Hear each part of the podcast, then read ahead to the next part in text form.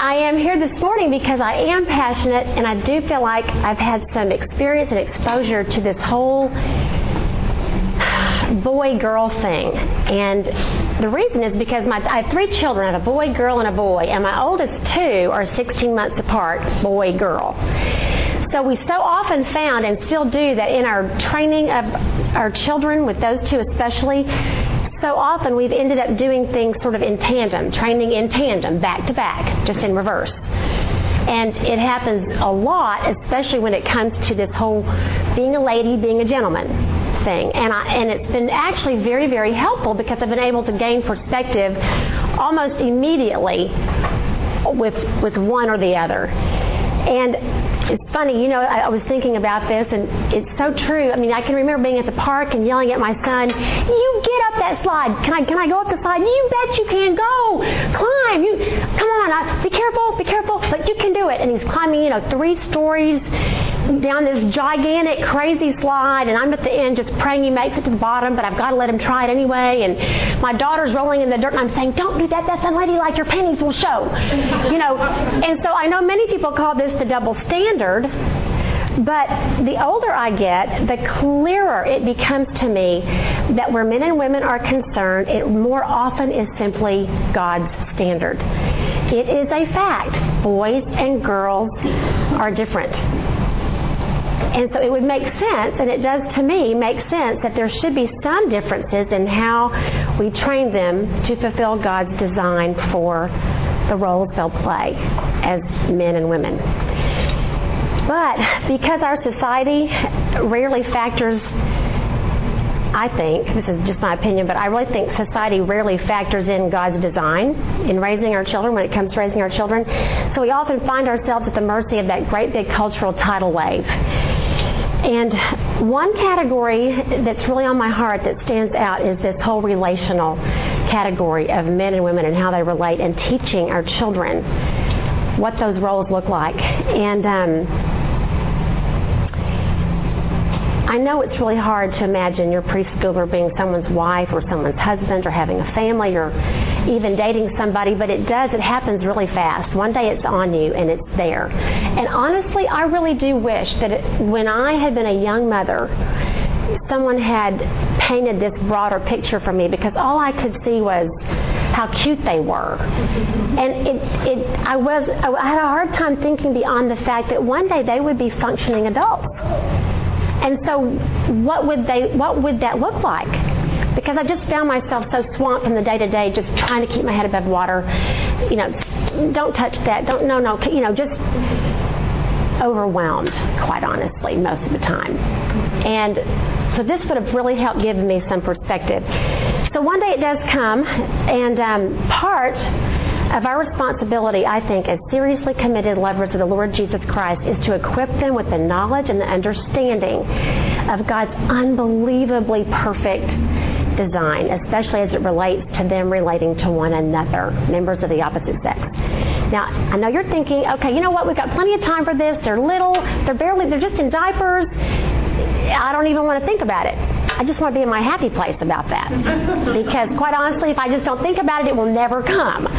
And I can tell you it comes, and a lot of y'all who have toddlers or even preschoolers can probably tell stories. It does come quicker than you think. I will never forget my oldest was probably four. We were sitting on the couch because Brett's mom and dad, it was Christmas time, and they had said, okay, we think it'd be so great. Can you just show them some catalogs, sit with them, and have them point out a couple of things they like that we might be thinking about for Christmas gifts because they lived out of town? Which, by the way, was an asinine thing to do. I do not suggest it because it creates this huge consumer monster, which we didn't realize what happened, but it did.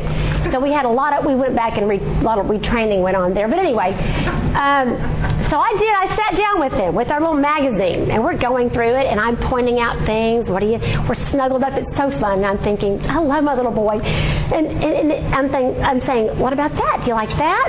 Mm, no. How about, oh, how about that? Mm, no. Keep flipping the pages, and he goes, I like that. And I was like, oh, good. I look down, and it's this little blonde. And she's displaying the toy. and I know, can you, my, oh, let me tell you, I wanted to call Brett and go, the hormones are here at like, this is so wrong, so unfair. I was totally unprepared. But what I didn't, you know, what once I pulled myself together and quit, you know, gasping for air, it dawned on me, you know what? Bless his little precious soul. God, this is exactly how God has wired my little man. This is him. This, this is part of how God has wired the man. And it's here. It's here the minute they come out of the womb. And I began to rejoice in it and I began to suck up and go, this is a big responsibility as a mother. Wow. And I remember being just somewhat stunned by it, sobered by it, actually. So it starts early. The attraction is strong. It is inevitable. And in the hands of the enemy, it is highly dangerous. Satan, you all, we know this. He is a murderer. He is a liar. He's an accuser. He's an impostor, and he is an enemy of the truth. And when it comes to male and female roles, I really think he works overtime.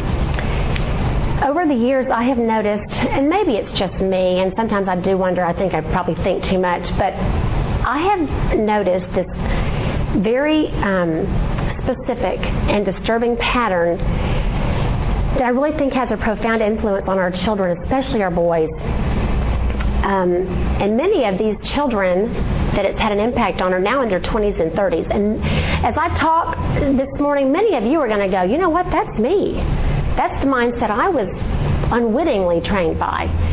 Um, and here it is. It used to be in society in general, particularly reflected in the stories that were told and printed. And we all know this. And, and there are still some of these stories out there where the fair maiden is waiting for her Prince Charming. She's she's relatively helpless and she's feminine and she's waiting for her daring, dashing prince to just come riding up and rescue her and it's it's a beautiful story. But what we see all too often today, I think, now the fair maiden, for whatever reason, is taking matters into her own hands. She's gotten tired of waiting on the daring prince.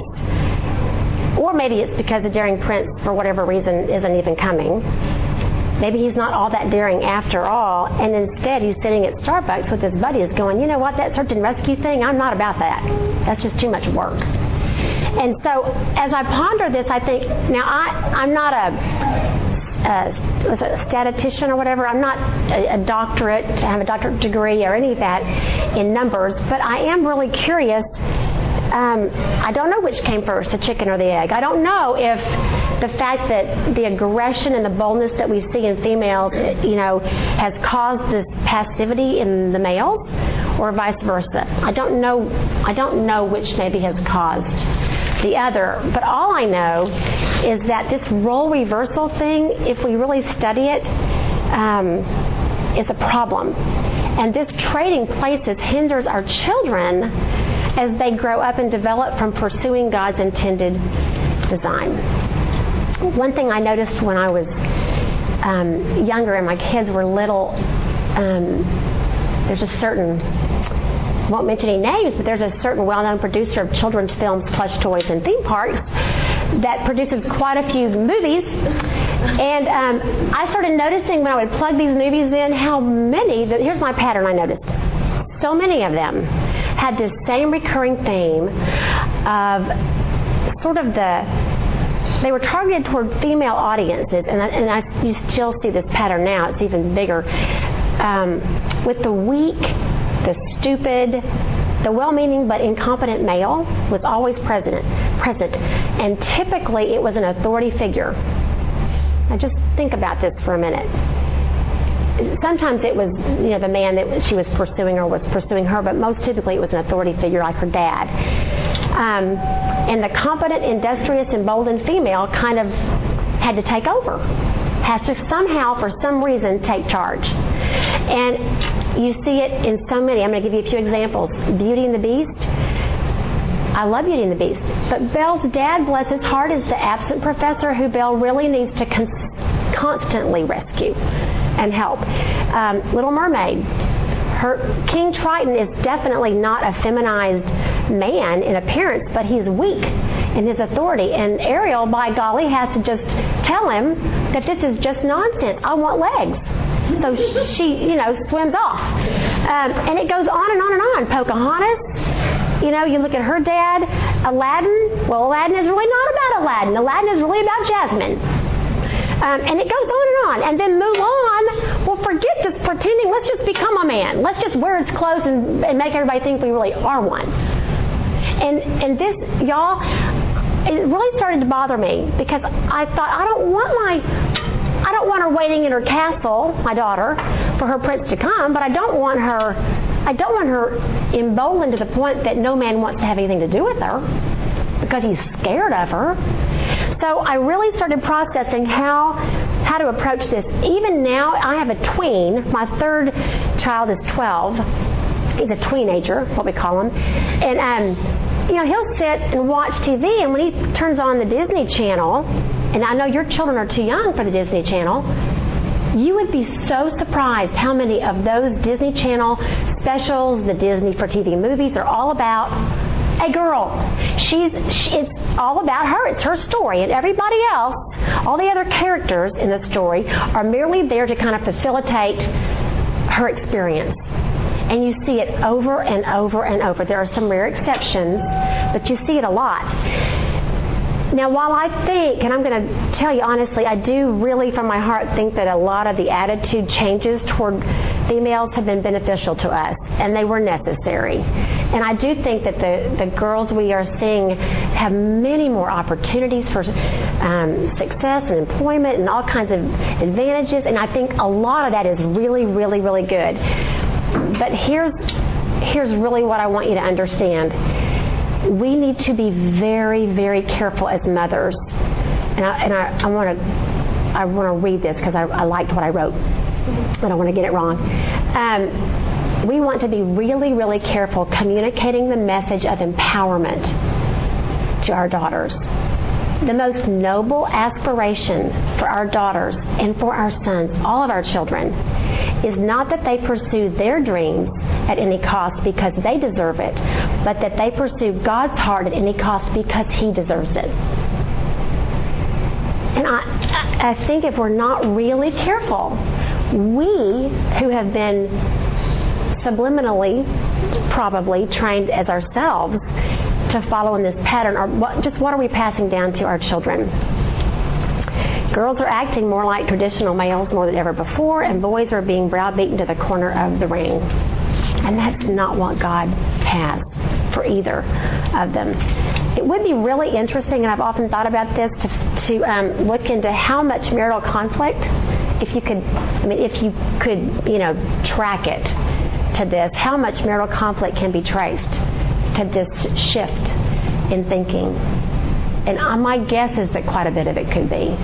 And y'all might be sitting out there, and as you're listening, it would be, and I think when we break into groups, it'd be a great opportunity to really discuss this. How have I myself been influenced by this thinking? I've never really thought about it before.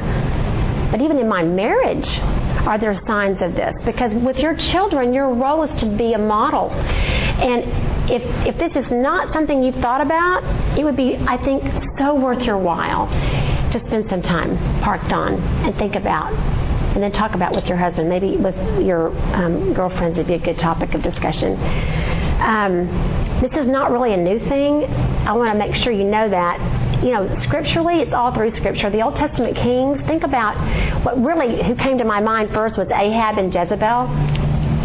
You may have to kind of shift gears a little bit, but Ahab was actually a really weak king, and Jezebel completely wore the pants in that family. And she wasn't the only strong woman in the Bible, but she clearly, um, you know, was a woman who was scornful, manipulative, um, and she really undermined her husband in her aggressiveness. Um, and while this scenario existed all throughout history, it's been there all along. Um, we really mustn't miss seeing this particular trend of the feminization of men for the trouble that it can bring. Steve Farrar, I'm gonna. This is so funny. I don't know if y'all have ever, because you're a female, you may not have ever picked up this book, and your boys are probably way too young for you to really be thinking about it. at this point, but King Me is a book that Steve Farrar has written, and um, I got to read this. Little, it's so funny.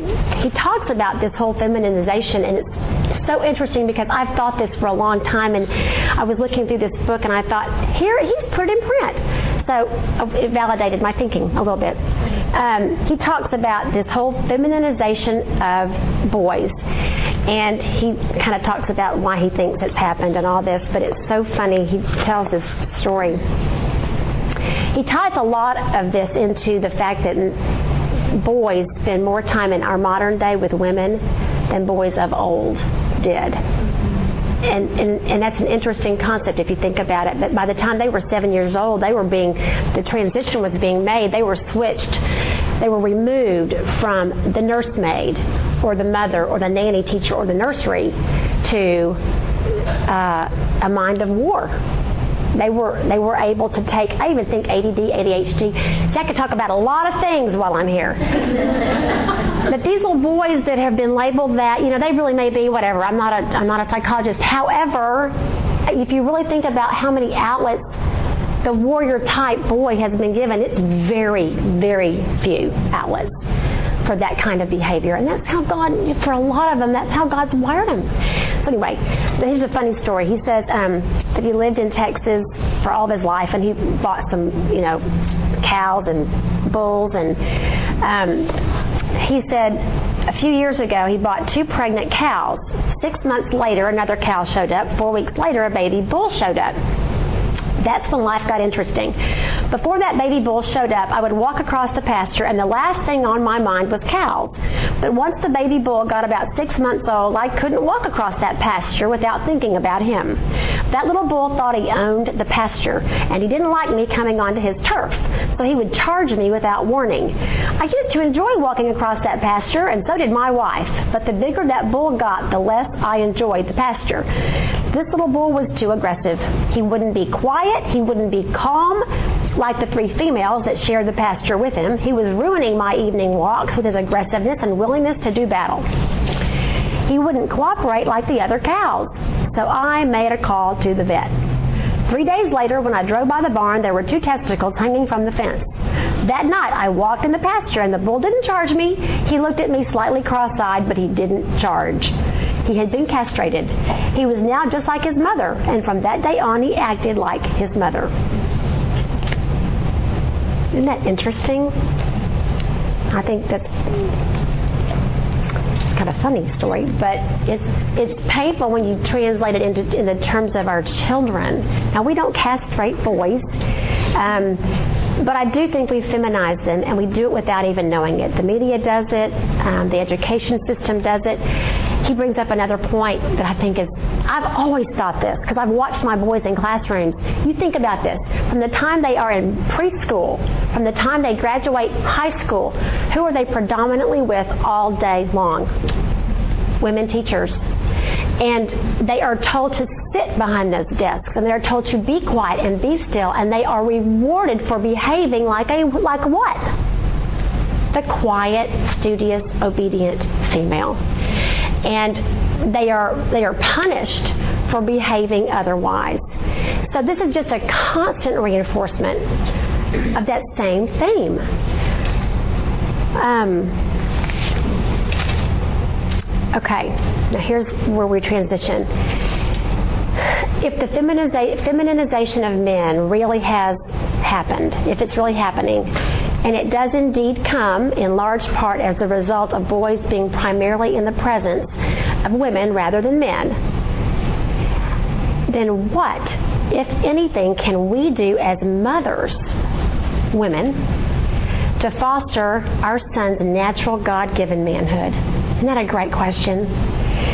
And then for the, the flip side of that with our girls, what can we do to be teaching our daughters to be godly responders in their pursuit to fulfill God's design for them to be helpmates suitable?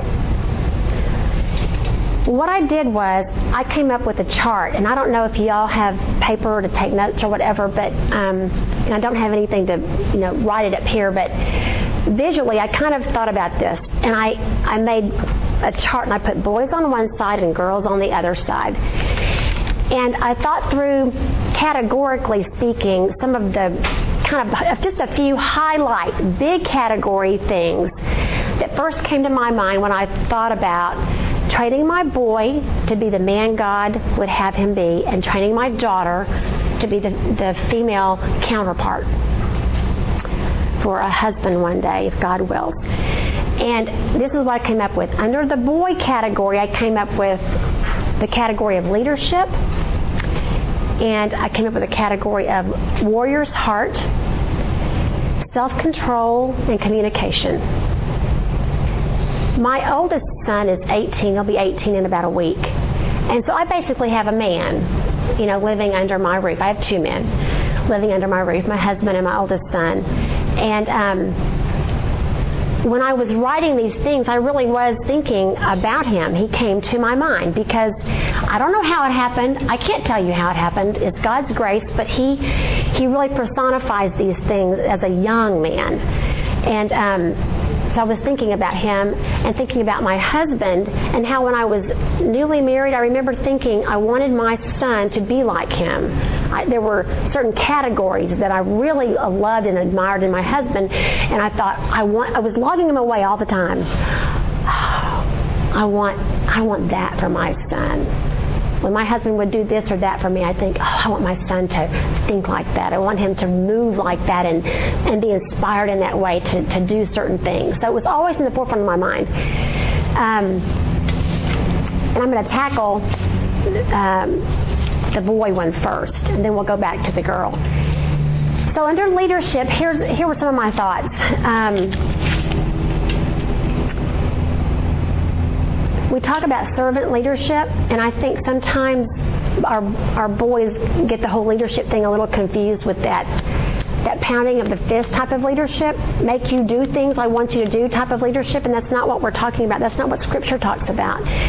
Leadership in God's eyes is that servant leadership, and it's not a weak, run over me, do anything to me, I'm a servant leadership. It's I am strong enough in who God made me to pursue others as first priority. That's servant leadership. And it's an other centeredness. And I, I, you know, I, if I had more time, we could come up with some real specific ways to help your little boy go that direction. But I think as I move through this, you'll get a, you may get a, a cleaner picture. Um, God's man is a leader who takes responsibility who is a protector, a provider, an initiator, and a planner. And one of the best umbrella examples I can give you that kind of encompasses these things, and I'll tell you, this is, this is kind of where I am right now. This is what goes on in high school, in the world of high school dances. And all these things are, are evident here in this little example. There's a real trend. When I was in high school, the, the boy asked, and he kind of planned what, what who the group would be and what you would go do, and the girls kind of just nodded and said, "Okay, here's what's happening now." And this may y'all may have been here. This is this may not be as far removed from you as I'm thinking it is. But here's what's going on now. The girls might wait to be asked to homecoming. Most are still waiting for that. But then here's what happens. The girls begin to decide what other friends they want to be with at homecoming. They'd really prefer not to let the boy make that decision because then they might not be with the friends they want to be with at the homecoming dance and the dinner and the you know the picture house and all that. So the girls begin to concoct who they want to be with, and the girls get together and say, "Oh, you know what? We're going to take care of that." Well, let us do that. We'll figure out where we go to dinner and we'll figure out who we're going with, and the boys go, "Okay." And the, the boy moms go, okay, well, that's good. That's one less thing I have to do. I've got so much going on. That's awesome. So the mom's nodding her head to the whole deal, and the girls take the ball and they run with it. And then the girls get to create, and the girls' mothers love it because the girls' mothers get to a part in it, and they get their hands in it, and they go, so we get a say where you go to dinner. We think you should go to, you know, go to blah blah blah, whatever it is, some great restaurant. Um, they're they're buying. I'm assuming they're still paying for it. Now, see, this is where they still pay for it. But but what what happens is the girls and the girls' mothers truly begin to move in, and the boys are fine with it. And the scarier thing is that the boys' mothers are fine with it. And I saw this happening and I was like, put the brakes on that. Uh-uh you you know as my, my responsibility as a as a woman and a mother is to train you to be a leader. So here's what we're, we're going to do things a little differently. First of all think through who you ask. And we'll talk about that in a minute. Um, this is your your responsibility. You are the man and this is not a real relationship, but this is a model. It's a small model, piece of what a larger relationship looks like. You are the leader. So what I want you to do is you you figure out, you and the boys decide who will be in your group that goes and where you eat and how much you'll spend, et cetera, et cetera. And um, it's been it's been great, but it's been very eye opening. And it all falls under that category of just protect and provide. And you know, when when um, Peter talks about the weaker vessel, he doesn't mean inferior in terms of our intellect or our moral standing or anything. It's just that back, I mean, physically, he was in that specific passage. He's talking about physical weakness. We really aren't typically as big. It's a testosterone thing. God made us that way. Um, but there is there is something in that protectiveness that we want to nurture and encourage in our boys. And this female thing that we have going, like we can do it all, we really have to be careful with it. I think our female indoctrinated, you know, females indoctrinated by this whole empowerment movement, we really rob our boys of the opportunity to rise to their manhood. And um, chivalry is dead. We killed it. And I see it in these high school boys. They're very passive and they're happy, happily willing to let the girls take over. And the girls do. The, the next category is that whole warrior category. I mentioned that boys were going off to war sooner, they had more outlets.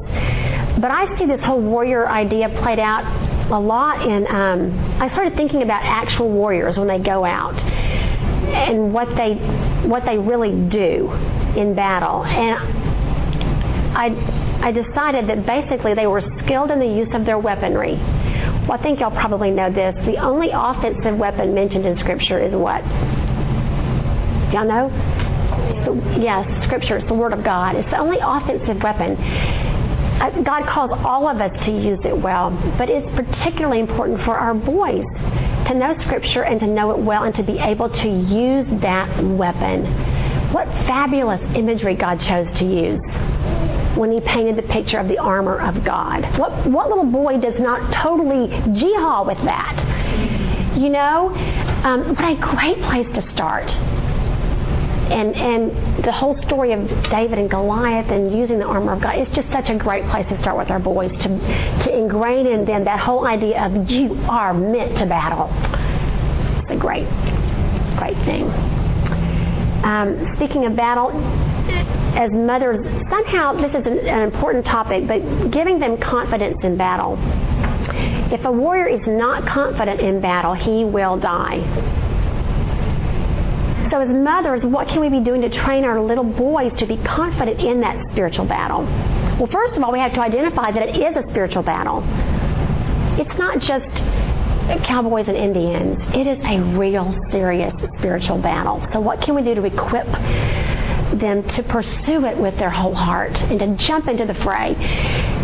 One of the things I've noticed a lot of times as females, um, I think we're all at one time or another guilty of this, and that is allowing our fear of certain things to um, influence our desire or our ability to say, yes, you can do that.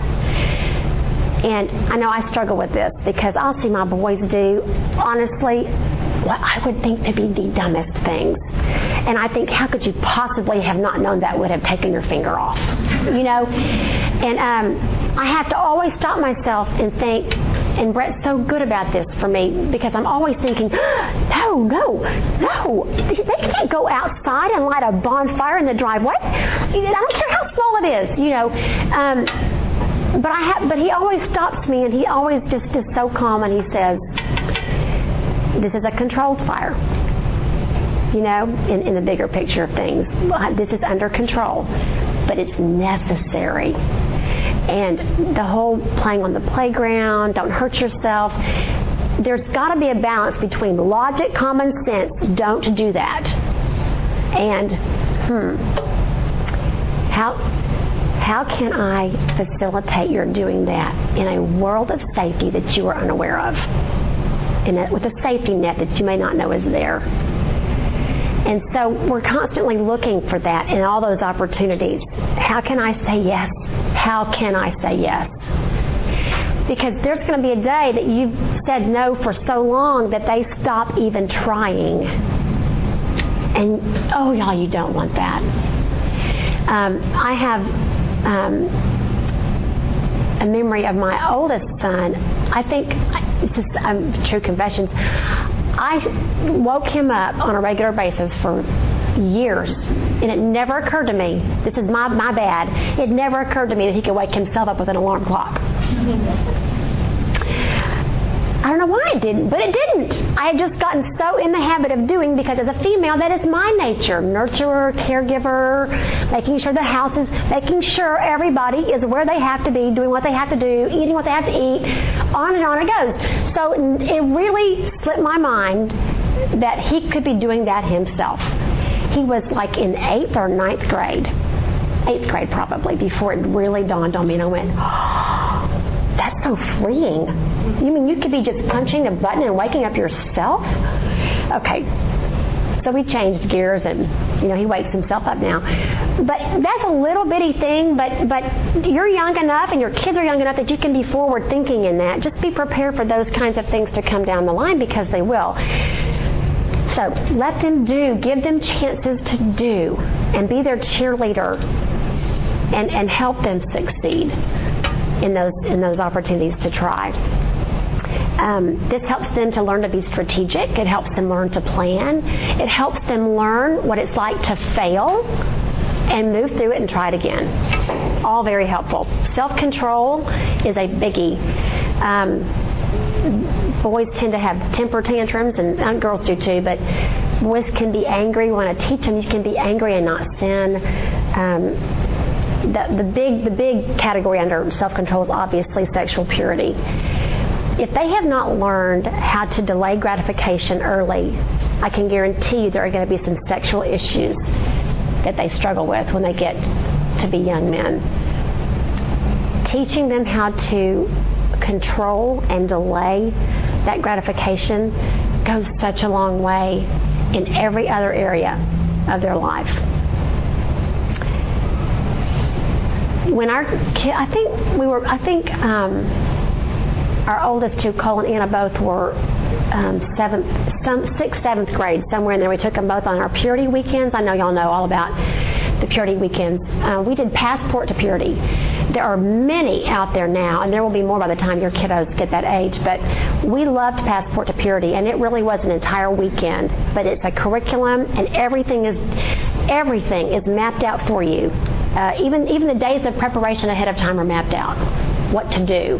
But you, it's, a, it's a weekend to take them away and not just have the one sex talk, but it's more opening the door to the future for the rest of their lives of sex talks. It's the beginning of the rest of all the sex talks she'll have. And that's the concept I love. It's not the one and only. And um, you know, that's something to, again to log on and consider. And I began, Brett and I both began talking about sex from the minute they could comprehend, just in ways they could understand. We used neutral items like flowers and and nature, and I never missed an opportunity to start talking about God's design and how it works. And um, you don't have to be explicit, and you always want to be sure to give them just what they can handle um, in a neutral context. Um, but but in that you're you're dropping little droplet, droplets into the bucket of their un, greater understanding of what their bigger purpose is. And then the last thing under boys is communication.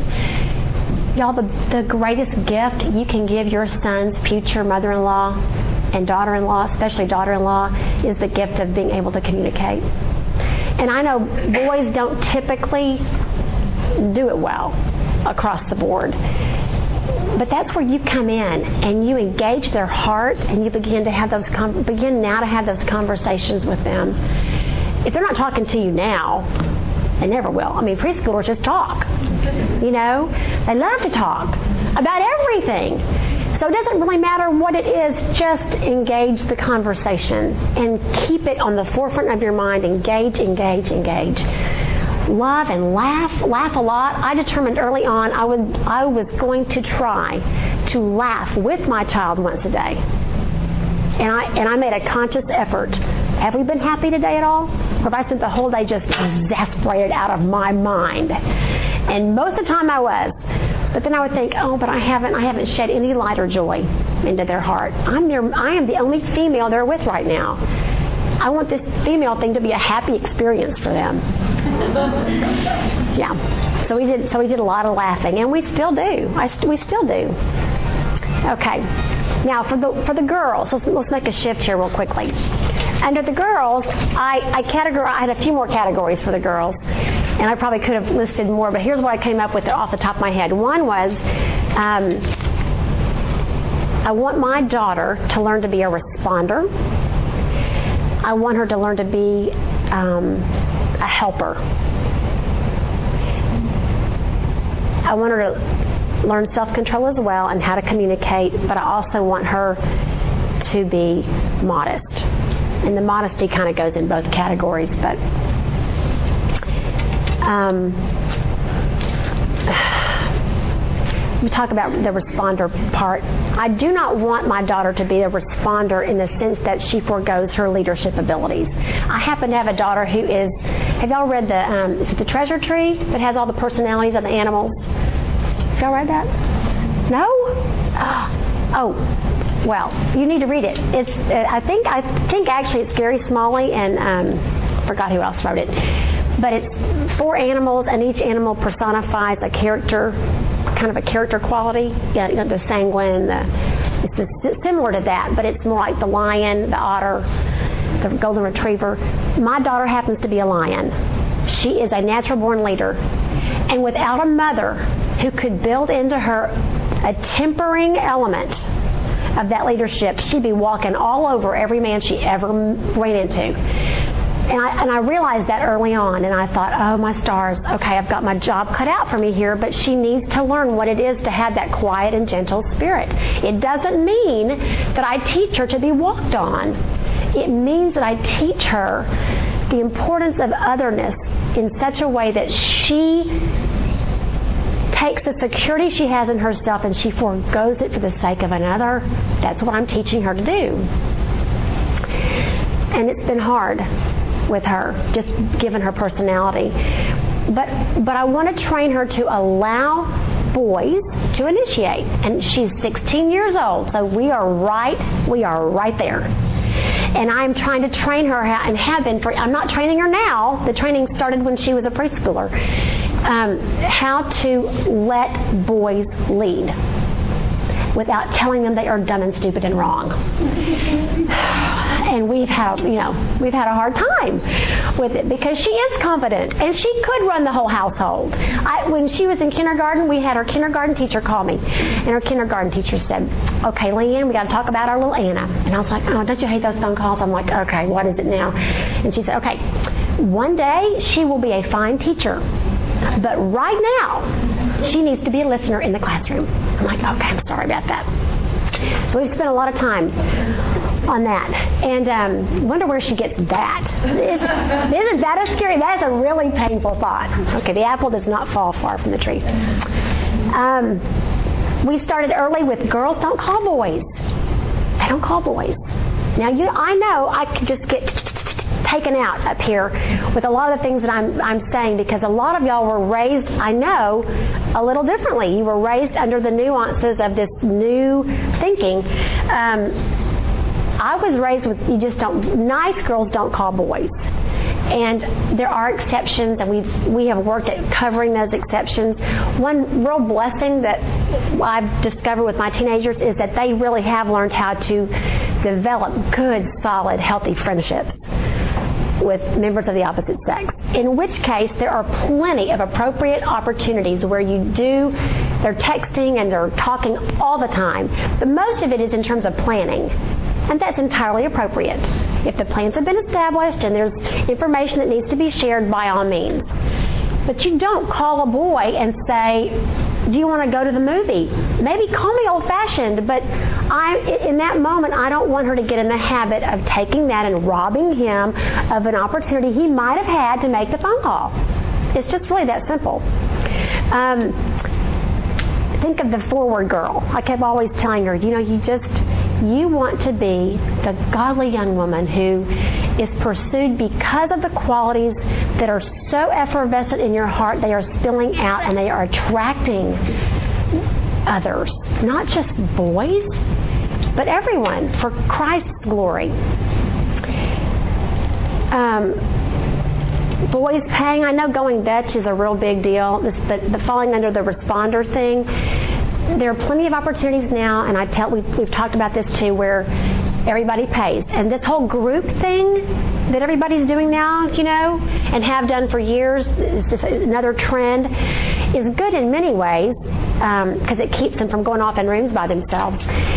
But um, there's a lot about it that I have problems with as well. So I'm going to cover that in a minute. But the boys, I really think, have been trained to be passive and because that's true, as a girl, it is that much more frustrating to wait for initiation. Being the responder is really difficult when there's nothing to respond to.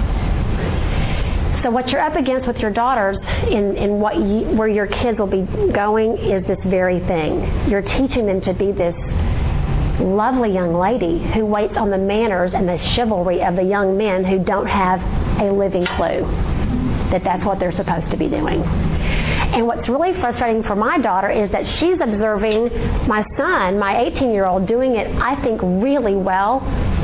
And she comes to me and she goes, okay, that is not happening anywhere else but our home. And I can't date my brother, so I am in a fix. so we've had a lot of these conversations, and I, my heart goes out to her, and I really, that's why y'all, as mothers of sons, I just am so I, I'm really thrilled and excited and passionate about this. You have an opportunity to provide the world and the whole entire female population with young men who are daring and dashing and bold for the cause of Christ and who can take a woman and love her well. Oh, you, I mean, if you have been given a boy, God is saying to you, I think you can do this. It's a nod. It's his nod to you. The other thing I want to train my daughter to be is a helper. Like I told you, Anna could take charge, but she needs to learn to help. She needs to learn in every in a lot of situations, it is okay to help. It is not okay to always be the front of the line, to be the line leader. There are plenty of times that being in the back of the line is just as important to bring up the rear and to make sure no one gets lost. It is just as valuable. So building building in the whole help, being a helper, not a nagger. And we ha- we all can relate to that. Um, as grown women, we have a problem understanding how to be a helper and not a nagger. But if you're a nagger, what are you passing on to your daughter? What is she observing day to day? Is she, is she watching you follow your dad, her dad, around and around and around and around the island of I don't want to talk? Um, my fifth grade son, this is a cute little story. Speaking of being a, an appropriate helper, there's a little girl in his class this last year who was just naturally all that I'm telling you. She's naturally kind. She's one of these little girls that just was born on a different planet. She's she really she's thoughtful of others. She's kind. A Christian home. She loves the Lord. Um, and my son is the warrior type, my youngest. He's, he, he came out kicking and screaming. And his desk is constantly a mess. And it was beginning to be a problem among the class, his classmates. So the teacher said, You must keep your desk clean. And he's like, I know. No, I mean, you really must, or it's like I'm, I'm sending you home, or we're, you know, it's a huge problem. Well, this little girl is observing the whole thing. And one day, my son came home with this gigantic sucker. And I didn't think much about it, but I wondered where he got it. And I said, Where did that come from? And he said, Oh, Meredith gave it to me, and I said, why? And he goes, she's helping me. And I said, what's she helping you do? I, I was unaware of the desk situation. He explained it, and I said, so she's she's told you that if you can keep your desk clean for a week, she's going to reward you at the end of the week with something fun? he goes, yep. And I said, and you must have kept your desk clean this week because you got a sucker. He goes, yep. Y'all, I laughed so hard I, for like, for at least, if not more, four, five, six maybe weeks. On every Friday, he had a little bag with a darling note and a treat. Okay. If that does not if that does not teach us as grown women how to be a gentle, positive encourager, I do not know what does. And you see it worked. It worked. He came home every day happy as a clam. And there wasn't anything there wasn't anything going on. I because we know we keep real in touch with the families and our kids' friends and it was it was truly out of love out of sweet, platonic, agape love that she did this. And so I, it was such a blessing to me. That is a helper. And that's what I want my daughter. I want my daughter to not be, I, I don't want her to have these barriers up that say, boys can only be boyfriends. You know, they, they are only good for being attacked or, or being, or having sex. That, that's not God's design. They're brothers and sisters in Christ. So there has to be a, a part of us that, that, encourages them to relate. So, and finally, with commit um, self-control, the tongue. I don't even have to. I don't even have to cover that one with y'all. But boys hate the wagging tongue, and we want them to be godly women who have godly things to say, or don't say it at all. And under communicating, teach them to be a listener. Teach them to listen. And to communicate their heart in a way that's not, you know, wagging that finger. Um, modesty for both parties. We, we kept all of our dolls completely dressed all the time. I know it sounds kind of funny, but I kept thinking in my mind, what a great way to train, subliminally train my daughter and my son that everyone should really always have their clothes on. and if they don't, we don't look. Oh, let's make sure that, that Jenny, Anna had a Jenny, let's make sure Jenny's got her PJs on. You know, Cole might come in the room. Oh, okay it worked. It worked. So we, we, we did that a lot. Do you walk around in your bra and underwear because you think they're too little? Do you lock your doors? Do you ask them to knock?